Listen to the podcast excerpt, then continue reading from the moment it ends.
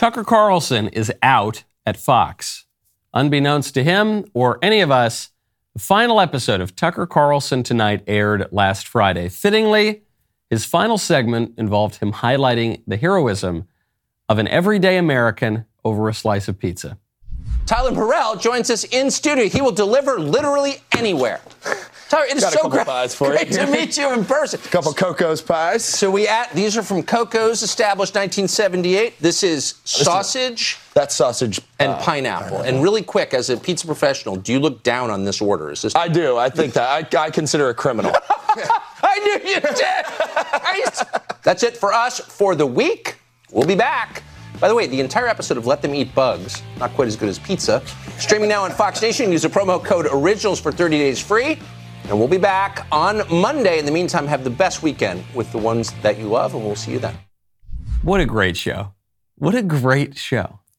Every solid conservative loves Tucker Carlson. Many liberals do, too. I can personally attest Tucker is one of the best guys in politics. Always willing to help out and take a stand for what he thinks is right, even when it's not popular, even when it might get him in trouble with the powers that be. People have loved that honesty on his show. That's how his show has dominated all of the others in cable news. Highest ratings ever. So why would Fox let him go? The most popular cable news host in history is also the most coherently conservative. Tucker Carlson, unlike many conservatives in media, especially in television media, is no court jester in the kingdom of liberalism. He says what he thinks, he promotes guests he believes in, and he doesn't let the powers that be push him around. Is it any wonder that the liberal establishment feels an urgent need to shut him up? For years, and especially on his primetime show, Tucker has asked all the right questions and pushed mainstream American public discourse to the right. And ultimately, that was a price the establishment could not afford to pay, no matter how high his ratings, no matter how profitable his show. I'm Michael Knowles. It's The Michael Knowles Show.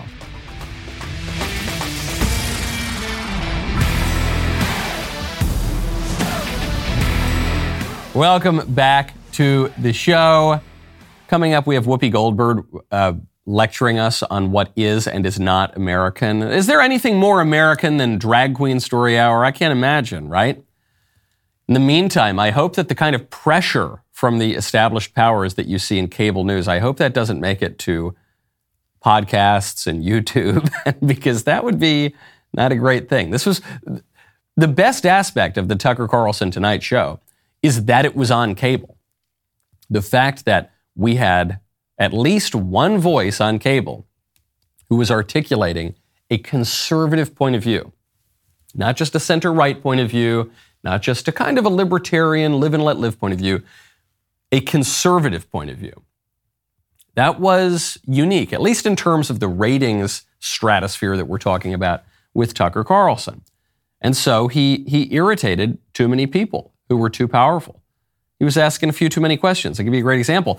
Just a week or two ago, Tucker aired a segment about the 911 calls after Jeffrey Epstein's death. Do you remember that? You remember how strange that was? Jeffrey Epstein, who ran this cabal of pedophiles who were extraordinarily prominent, wealthy, and they had their weird secret pedo island. And then all of these very, very prominent people were implicated in it. So Jeffrey Epstein gets arrested, and then oopsie daisy, he just ends up dead.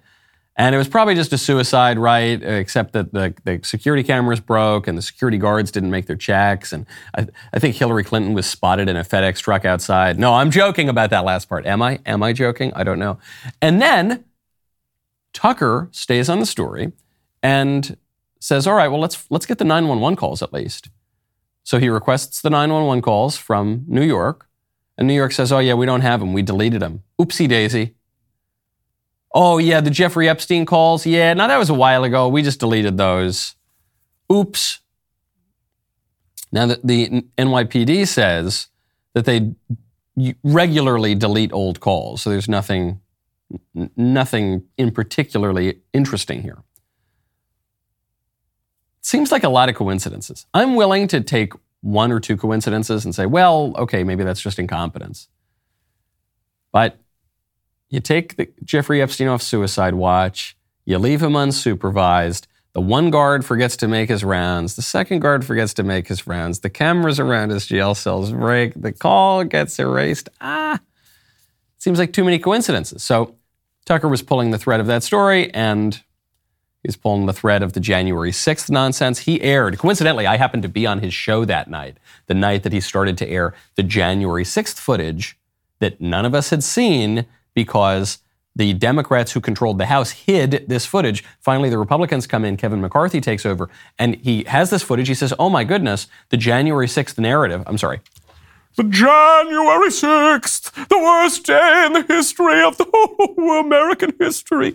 On January 6th, turns out that the security footage tells a very different story than what the Democrats had told. So what does Kevin McCarthy do? He says, I'm going to give that footage to Tucker because he's the biggest voice on the right on television.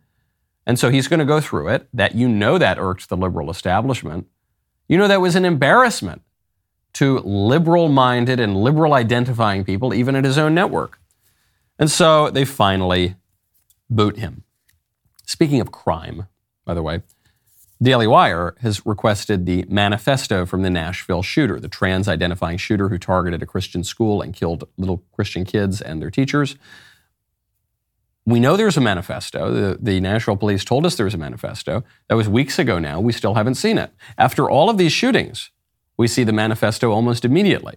Why haven't we seen this one? Daily Wire puts in a request for it. The Nashville PD says they won't give it to us. Now, the Nashville PD, the cops on the scene, acted with such heroism that it gave people a sense of confidence. Finally, one of these police departments has really got their act together. But then the political apparatchiks who are over the police department, they seem to be a little less responsive than the actual cops themselves. And why is that? I'm not sure that I even blame the Nashville police. I'm sure that there are local politicians who are poking around in here and throwing their weight around. Also, the FBI. The FBI is now apparently involved. Nashville Metro Council member Courtney Johnston said that the document in the wrong hands would be astronomically dangerous. So we can't let it get into the wrong hands, like the hands of conservative journalists who can read it and then report on what motivated the shooter. That's the local politician. Then the FBI is apparently involved. But this is very strange because right after the shooting, the Daily Wire called the Memphis field office of the FBI. The FBI said, at this time, it does not appear to be federal. And so the FBI is only going to get involved if this is a federal kind of a crime. So then why is the FBI now providing assistance when it apparently doesn't have any jurisdiction? We all know the answer, right? We all know the answer because the circumstances of this shooting are not politically convenient for the ruling class. Because these kinds of shootings are supposed to be perpetrated by white young men, ideally heterosexual, if they can identify in any way as Christian, that would be ideal for them. And then we'll get all the details about the shooting. But then the moment that the shooting is a transgender-identifying, LGBT-identifying shooter targeting Christians, we can't let that information get out. And so we're going to bring in the feds, even though the feds don't really seem to have any role here, given the facts on the ground. We got to bring them in to suppress this. When you ask questions about that, the liberal establishment is not very happy. Now, how does the story end? Well, how does your story end? Someday you're going to die. That's why you got to check out Epic Will. Right now, go to epicwill.com/Knowles. There are certain things in life that you do to protect your family. You get life insurance, you save for a rainy day fund, and you write a will. Epic Will is not for people who are already super wealthy with a massive estate. Those people need an attorney. Epic Will is for people who are building their estate. It's for people who are just getting started. Epic Will provides a simple and secure platform to create a legally binding will in minutes. Their user-friendly interface allows you to easily customize your will and ensure that your assets are distributed according to your wishes. Unlike traditional law firms that charge high fees for will drafting, Epic Will services are affordable and transparent with no hidden costs or surprises. All you need to do is fill out their step-by-step form and they'll help you create your last will and testament, living will, healthcare, and financial power of attorney in as little as 5 minutes and for just $119. Having a will can ensure that your wishes are carried out after you pass away and may provide peace of mind for both you and your loved ones. Go to epicwill.com/Knowles, save 10% on Epic Will's complete will package. That's epicwill.com/KNOWLES. Speaking of liberal elites clamping down, this story out of New York. Oh man, it sums up everything. It's so ridiculous. It gets me viscerally angry, but it tells you everything you need to know about how culture and politics actually work. The New York Democrats want to ban the sale of tobacco for everybody. Not just they want to raise the age at which you can buy tobacco. You can join the army at 18. You can go fight terrorists in Iraq and Syria at 18, but you can't smoke a cigar until 21. Not even that. They're saying they'll just ban it for everybody. If you're born after 2010, you never get to purchase a tobacco product in the state of New York.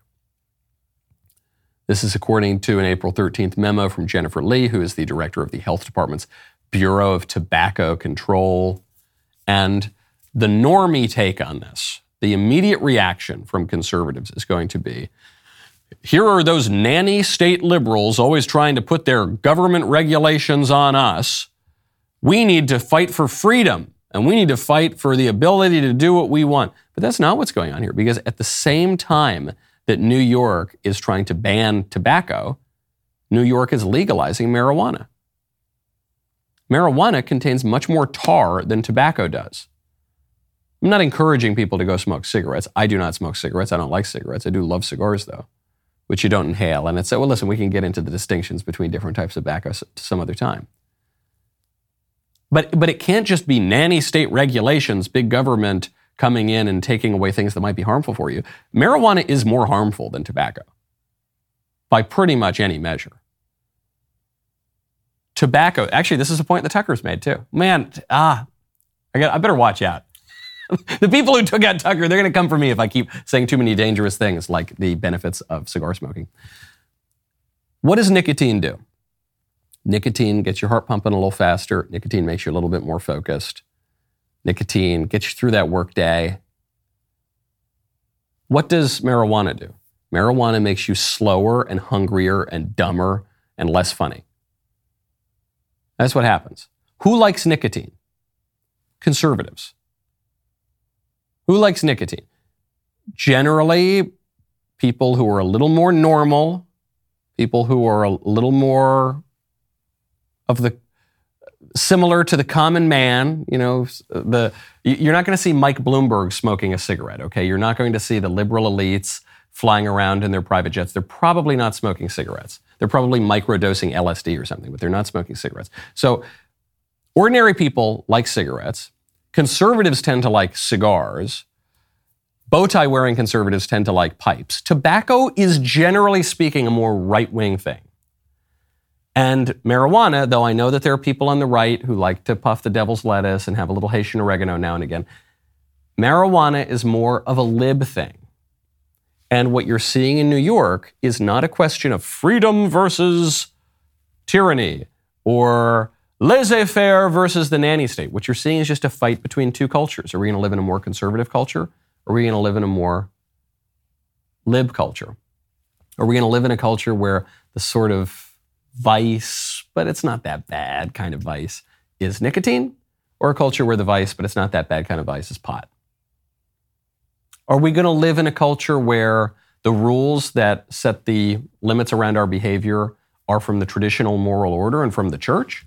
Or are we going to live in a world in which the rules that set the limits around our speech and behavior are from political correctness and wokeness? What is it? This is about so much more than just cigars and blunts, okay?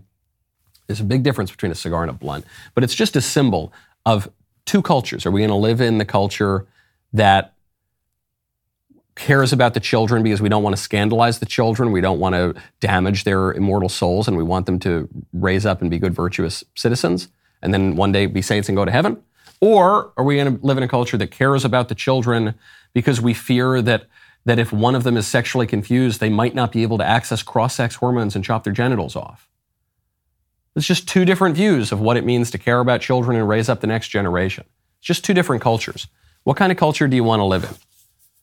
Cigars or blunts?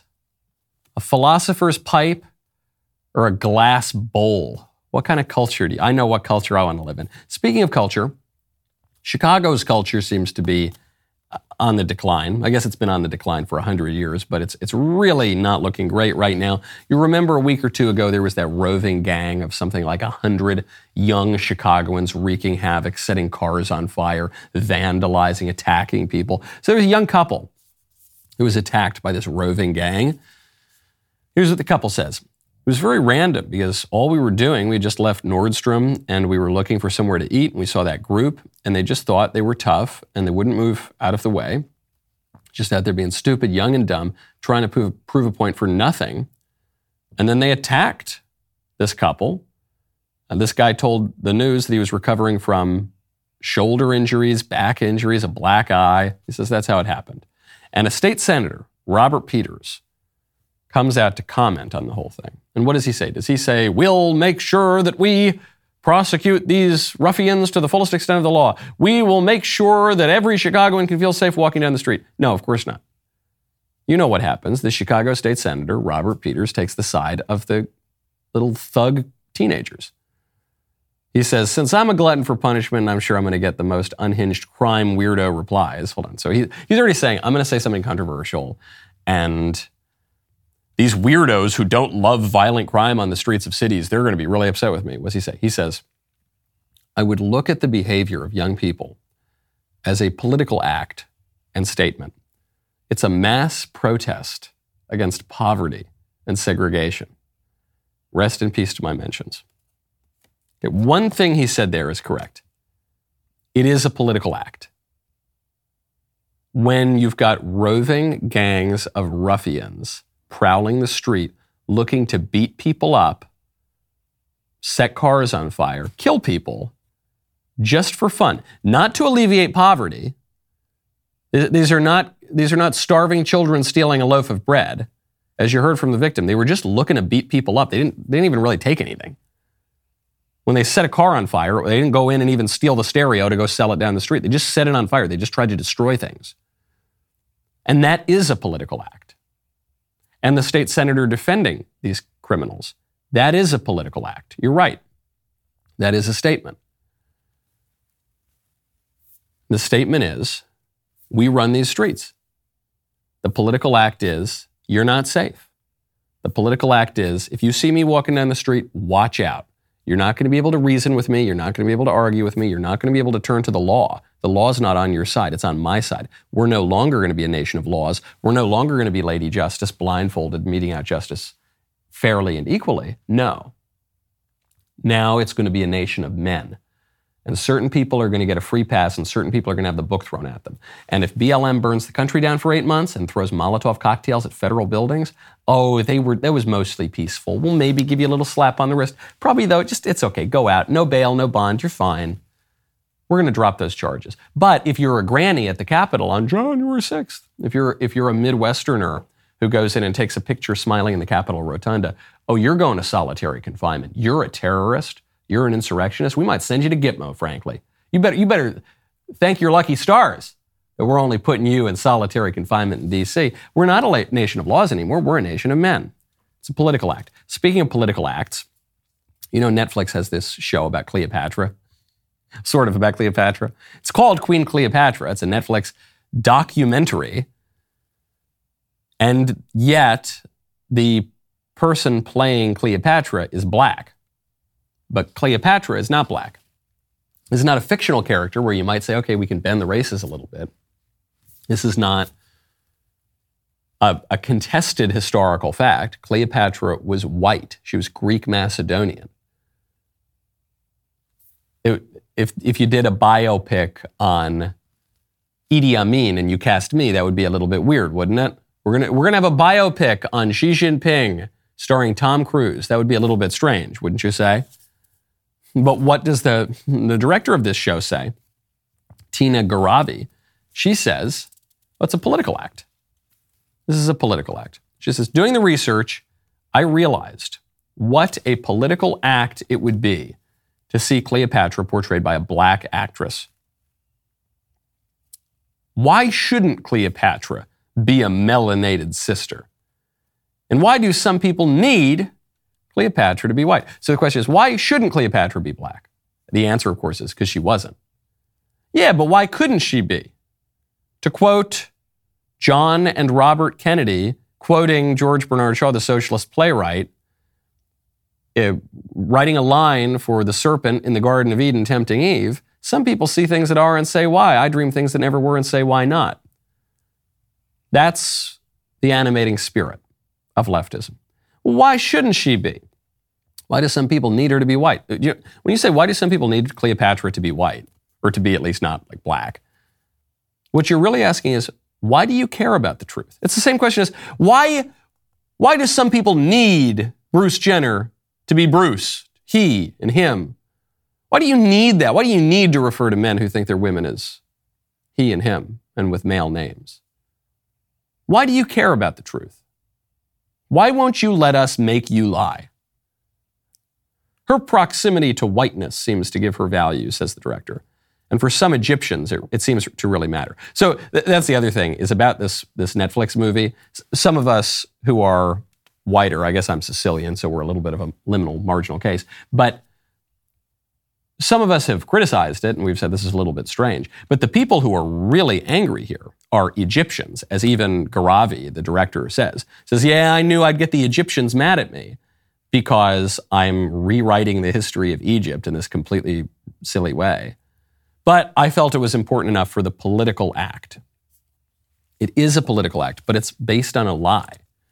And so then the question for us is, forget about Cleopatra and Netflix and all the rest of it. In these political acts, are the political acts going to be acts of pure will, or are they going to be acts of will following intellect? What makes a human being? What distinguishes us from the rest of the animals? We have will and intellect. We can think abstractly. We have a rational soul. So do we order our will and our public actions according to reason, law, logic, facts, reality, truth? Or do we say, forget about all that stuff. I shall be as a god. I will do whatever the hell I want. And who are you to tell me? Who are you to tell me I'm not a woman? Who are you to tell me Cleopatra's not black? Who are you to tell me that the January 6th people weren't the worst insurrectionist terrorists in history? Who are you to tell me BLM was violent? You don't know. That's just your opinion, man. And according to the left, opinions and perception, they have nothing to do with fact. There is nothing but our own subjective, not even interpretation, our own subjective imposition of will on reality. Who are you to talk about the truth? I'm going to talk to you about my truth. And if you don't like my truth, I'm going to burn down your city. I'm going to clobber you on the head on the streets of Chicago.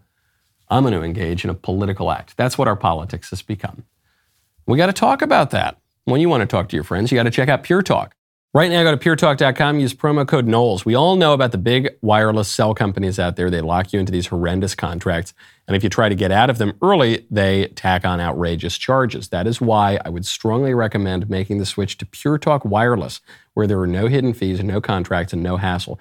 I love PureTalk. I am so glad that we got the PureTalk service. PureTalk's U.S. customer service team helps their customers make the switch in as little as 10 minutes, makes it so that you are even able to keep your phone number. PureTalk has a range of affordable cell phone plans to choose from. You can find the perfect option for your needs, like unlimited talk, text, and plenty of data for just $30 a month. Their 5G service is super fast, consistent, and doesn't drop calls. You can get the same coverage you're used to at half the rate you're currently paying. PureTalk saves the average family over $900 per year. Not only will you save money, you will also get the satisfaction of knowing that you're supporting a great American company. The CEO and chairman of PureTalk is a U.S. military vet. When you become a PureTalk customer, you are given the option to support America's Warrior Partnership, which is an organization that works to prevent veteran suicide. Go to puretalk.com, enter promo code Knowles to save 50% off your first month. PureTalk.com, promo code Knowles, KNOWLES. PureTalk is simply smarter wireless. Now, if you're interested in something to watch right now, you got to check out our series, What We Saw, hosted by storyteller Bill Whittle. Season 1 is focused on Apollo 11, and now Season 2 is in full swing. This time, Bill has set his sights on the Cold War and the tension between two superpowers that lasted for 45 years.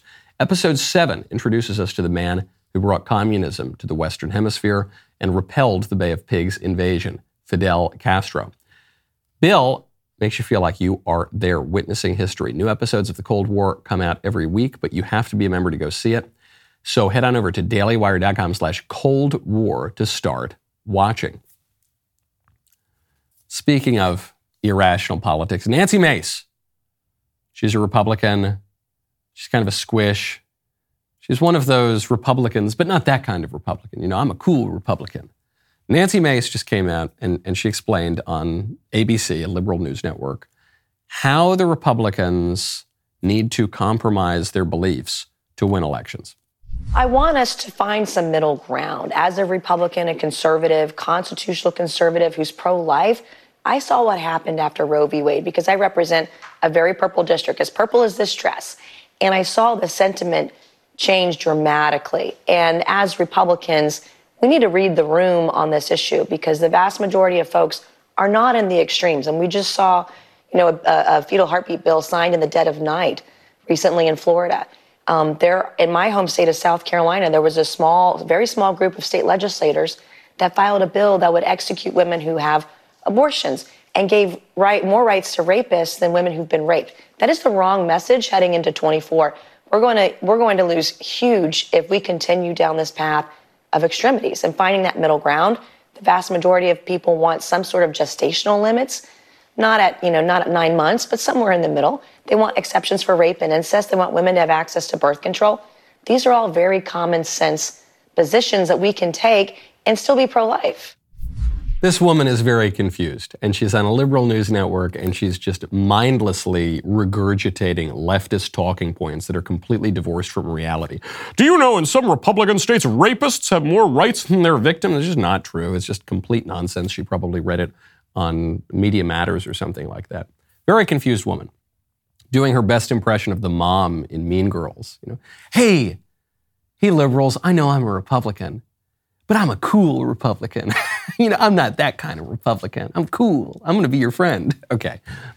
On many issues, we can compromise with our political opponents and should compromise even, perhaps, on issues like taxation, on issues maybe like zoning decrees, I don't know, on issues like immigration. Okay, we can compromise, we can meet in the middle. That's how politics works. Okay. On some issues, you can't, though, because on some issues, a compromise would be, in principle, as bad as the worst outcome. Of the two outcomes that you're trying to decide between, in some cases, a compromise is the worst outcome of all, or at least as bad in principle. And one of those issues would be abortion. Because on abortion, if you try to compromise on it, you are literally splitting the baby.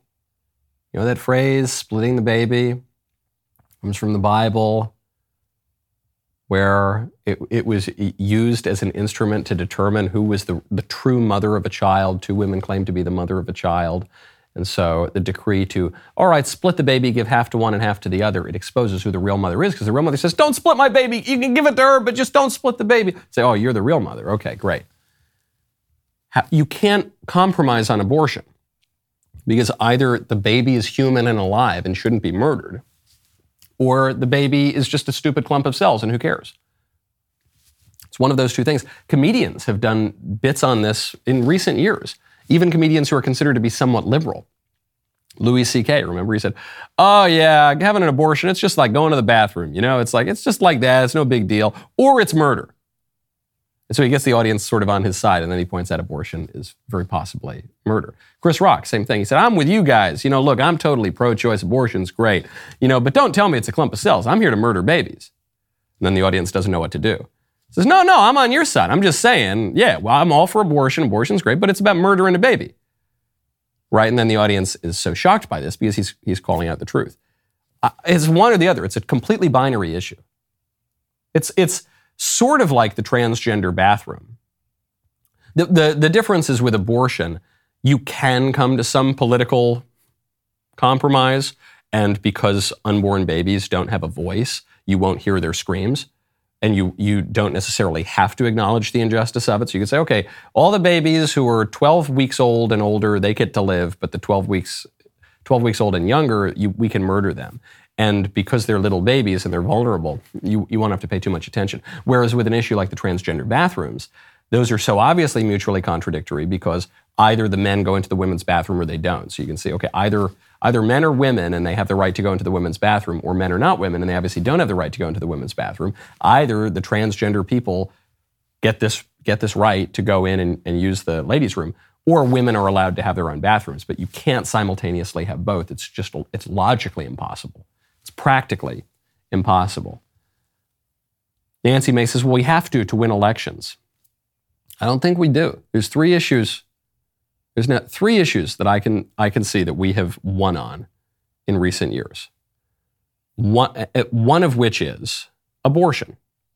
Okay, we talk about in the last 50 years, sometimes we win on taxes for a little bit and then we lose on taxes. Sometimes we win on foreign policy and we lose on foreign policy. But abortion is one of the few issues where we have consistently won. It's because we've taken a clear line. Now, speaking of young people, another Hollywood celebrity has come out and defended drag queens and drag queen performances for everybody in society. And so there's a right to drag queens. That would be Kevin Bacon. And I keep my side of the street clean. You wouldn't know what I mean. This is so weird and creepy. Ugh. It's Kevin Bacon and some lady, I guess his wife, and they're wearing a shirt that's just a very creepy mustachioed-looking man on it and says, drag is a right. It says, drag bans are bad karma. Right now, drag performers in the LGBTQIA plus community need our help. Shop the 6 Degrees of KB campaign supporting the ACLU Drag Defense Fund. Or make a gift here. Drag is art. Drag is a right. Drag is a right? Down writing the Declaration, you've got Thomas Jefferson, the Founding Fathers. They said, we hold these truths to be self-evident. That all men are created equal, that they're endowed by their Creator with certain unalienable rights. And among these are the right to life, liberty, and big fat guys strapping on stilettos and jiggling for kids. Those are self-evident rights. Hold on. Hey, Tom, what was that last one? Huh? No, don't worry about that. It's about, the guys putting on the stilettos and jiggling around at the library in the elementary school. How is that a right? It's self-evident, of course. That's pretty much the argument Kevin Bacon's made. It's self-evidently a right. I don't think it's a right. It's a wrong. And it's a wrong that we tolerate to some degree in society because it's a fallen world and we've got other things to worry about. But it's obviously wrong. The whole reason drag is funny is because it's wrong. There's been a conflation recently between drag queens and transgender identifying people. But those are different things. In the case of transgender identifying people, it's men who really believe they're women and who do their best to dress up like women, and they fool themselves. Because they have a defect of perception, they look in the mirror and they say, wow, I really am a woman. All the rest of us know, no, you're not. You don't look like a woman. You have a huge Adam's apple and you're obviously a dude. But they, because of their flawed perception, think that they are the opposite sex. Drag queens, they know. They say, I'm a big burly guy, but I'm going to put on a silly wig and a big dress. I'm going to dance around. And the whole amusing aspect of the performance is that I am not a woman. The incongruity, the wrongness of it is the point. This is why whenever the libs find some photo from, a conservative governor or something from Halloween one year, and he's wearing a wig or something, and they say, ha-ha, see, he supports drag and transgenderism. See, he believes that men are not women too. You say, no, he's making fun of it. It's a joke. When a man, including the guys who did drag shows and cabarets and things like that, when they put on the wig and the dress and the stilettos, they're making fun of the idea that a man can be a woman. It's a joke, and it's weird, and societies at different times will clamp down a little more harshly on these or allow them to exist in back alleys. And I think a lot of conservatives would say, look, in some seedy part of town, if you want some weird cabaret where dudes are dancing around like women, okay, we're just going to look the other way. It's not the conservatives who are the aggressors in this drag queen culture war. It's the libs. The libs are forcing the issue. If the libs allowed their drag queen thing, they just kept it to some back alley somewhere in the red light district, no one would really pay attention. But they're the ones bringing it into the libraries, and they're the ones bringing it into the elementary schools, and they're the ones bringing it onto Main Street during their pride parades. And so now we've got to say, no, it's wrong. It's wrong. There's no right to that. We've had laws against this for much of American history, and it's wrong. It's the same with the bathrooms. If some troubled man uses the women's bathroom every now and again, as has been the case for many decades now, and he doesn't really bother anybody, and everyone thinks it's weird, and they're kind of up on their guard, but all right, out of a pity for these deluded people, okay, fine, we'll let it go. But then if you try to establish it as a right, then you're forcing the issue, and we've got to tell you the truth, which is no. This is weird. It's wrong. It's not conducive to human flourishing. You men are not really women. You don't have a right to do the women's things. And Kevin Bacon, you are wrong. My favorite comment yesterday is from the Drummer's Workshop at Norm's Music. And he says, known for its diversity and pollution, New York City is also called the melting bone. That's so true. We started out, we were a melting pot in this country, and now we are the melting bones, according to Karine Jean-Pierre. That's how that experiment worked out.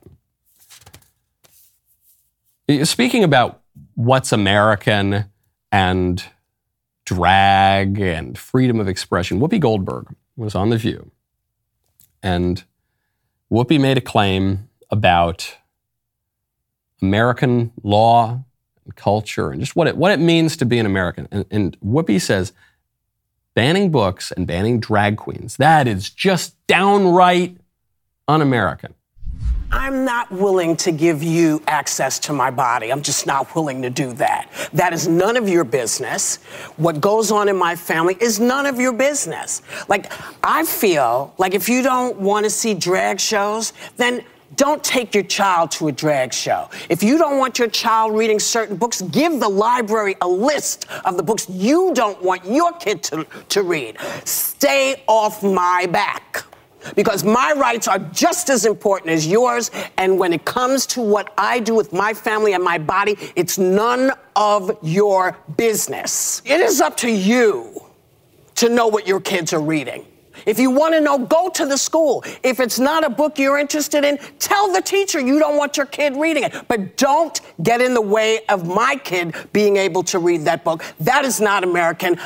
Get off my back. That is not American. Okay, so before we get into Whoopi's confused philosophy, just as an historical point, banning books is very American. Banning drag shows is obviously very American. For much of American history throughout the country, including in San Francisco, transvestitism was completely illegal. You would be arrested for public disturbance if you ever did that. All sorts of weird sexual behaviors were illegal in the United States until the Supreme Court invented some right to do weird sex stuff in the mid-2000s, okay? So it is deeply, deeply American to proscribe this sort of weird behavior. But even banning books has always, for all of American history, has been very, very much a part of American public life.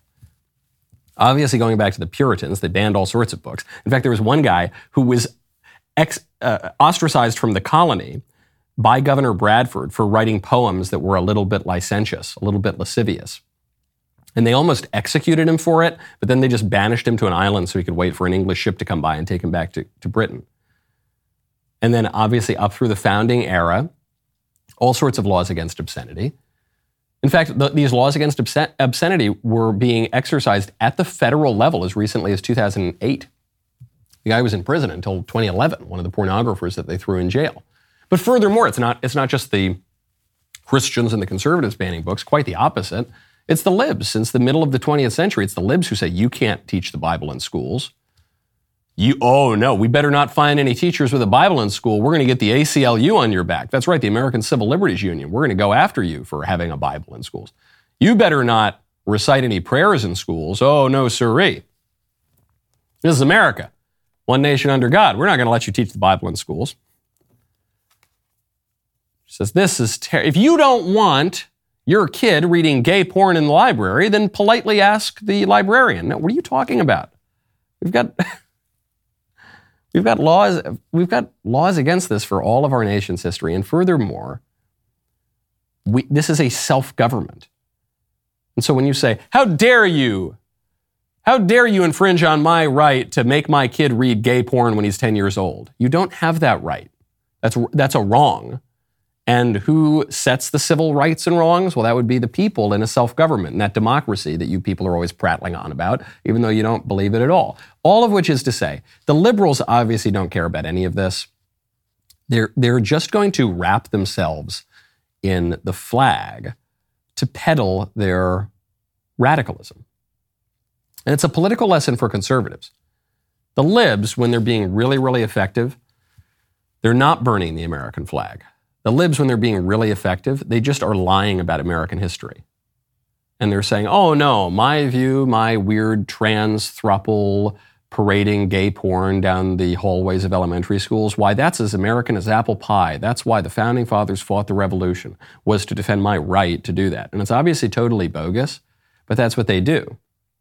They're picking up a lesson from Machiavelli. They're picking up a lesson from a lot of political thinkers, which is, if you want to be politically effective, you got to wrap yourself in the flag. So there's two ways to do it. You can either do it in the pure will kind of politics, which is some people see things that are and say why, I dream things that never were and say why not, which is the Humpty Dumpty kind of politics in Alice in Wonderland, where Humpty Dumpty says, what does a word mean? It means whatever I say it means. And Alice says, well, it's got to be awfully confusing for words to have all those meanings. The question is, do words really mean those things? And Humpty Dumpty says, no, the question is, which is to be master? That's all. That's the liberal version of it. It's just, yeah, we'll just, whatever we say, that's going to become the truth because we said it. Then there's the conservative version, which is, what is the truth? You engage in a rational process and you ask yourself questions about objective reality. Then you reason through that using your abstract reasoning, and maybe the inherited wisdom of the ages, and maybe just looking at the customs of people who already exist. And then you use your will to try to pursue the truth. So when the conservatives, when we wrap ourselves in the flag, it tends to be because we're making an argument that really has a basis in history. That's not what the libs do. And I'm not just making a cheap shot. Don't forget, the biggest liberal campaign on education in the last 5 or 6 years was the New York Times 1619 Project, which claimed that America's revolution was fought to preserve slavery, and even left-wing academic historians said that wasn't true. And when the writer of the 1619 Project, Nicole Hannah-Jones, was confronted by this, she basically shrugged her shoulders. Yeah, okay, whatever. Se non è vero e ben trovato is the Italian expression. You know, if it's not true, it makes a good story. And what did the New York Times do? Eventually, they kind of were forced to correct it a little bit subtly many months later, but they still continued to peddle the 1619 Project because they don't care. Politics grounded in the truth or a politics that is pure will. Which one are we going to have? You see this actually. RFK Jr. is running for president now as a Democrat. And RFK Jr. is a lifelong Democrat. Obviously, his father is Robert Kennedy. His uncle is John F. Kennedy. And he's been an environmental lawyer his whole life. He actually lived in the town right over from me when I grew up. And he's a lib. He's a real lib. But he's gotten a lot of conservative cred recently because he's questioned vaccines for a long time. And vaccine skepticism is now conservative. It used to be liberal. Now it's conservative.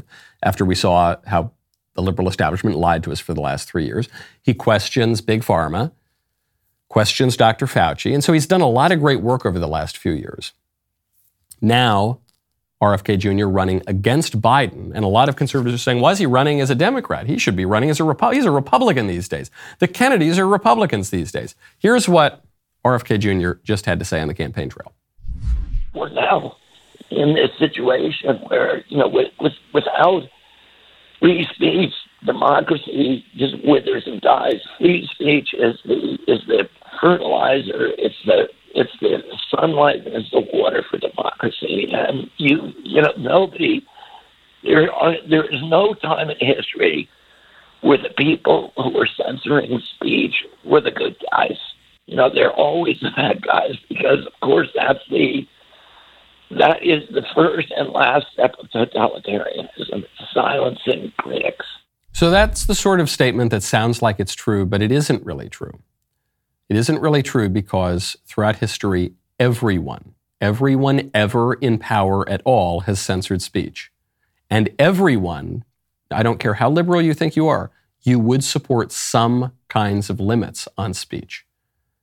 This is throughout all of history. Throughout all of history, sometimes the Catholics have censored speech.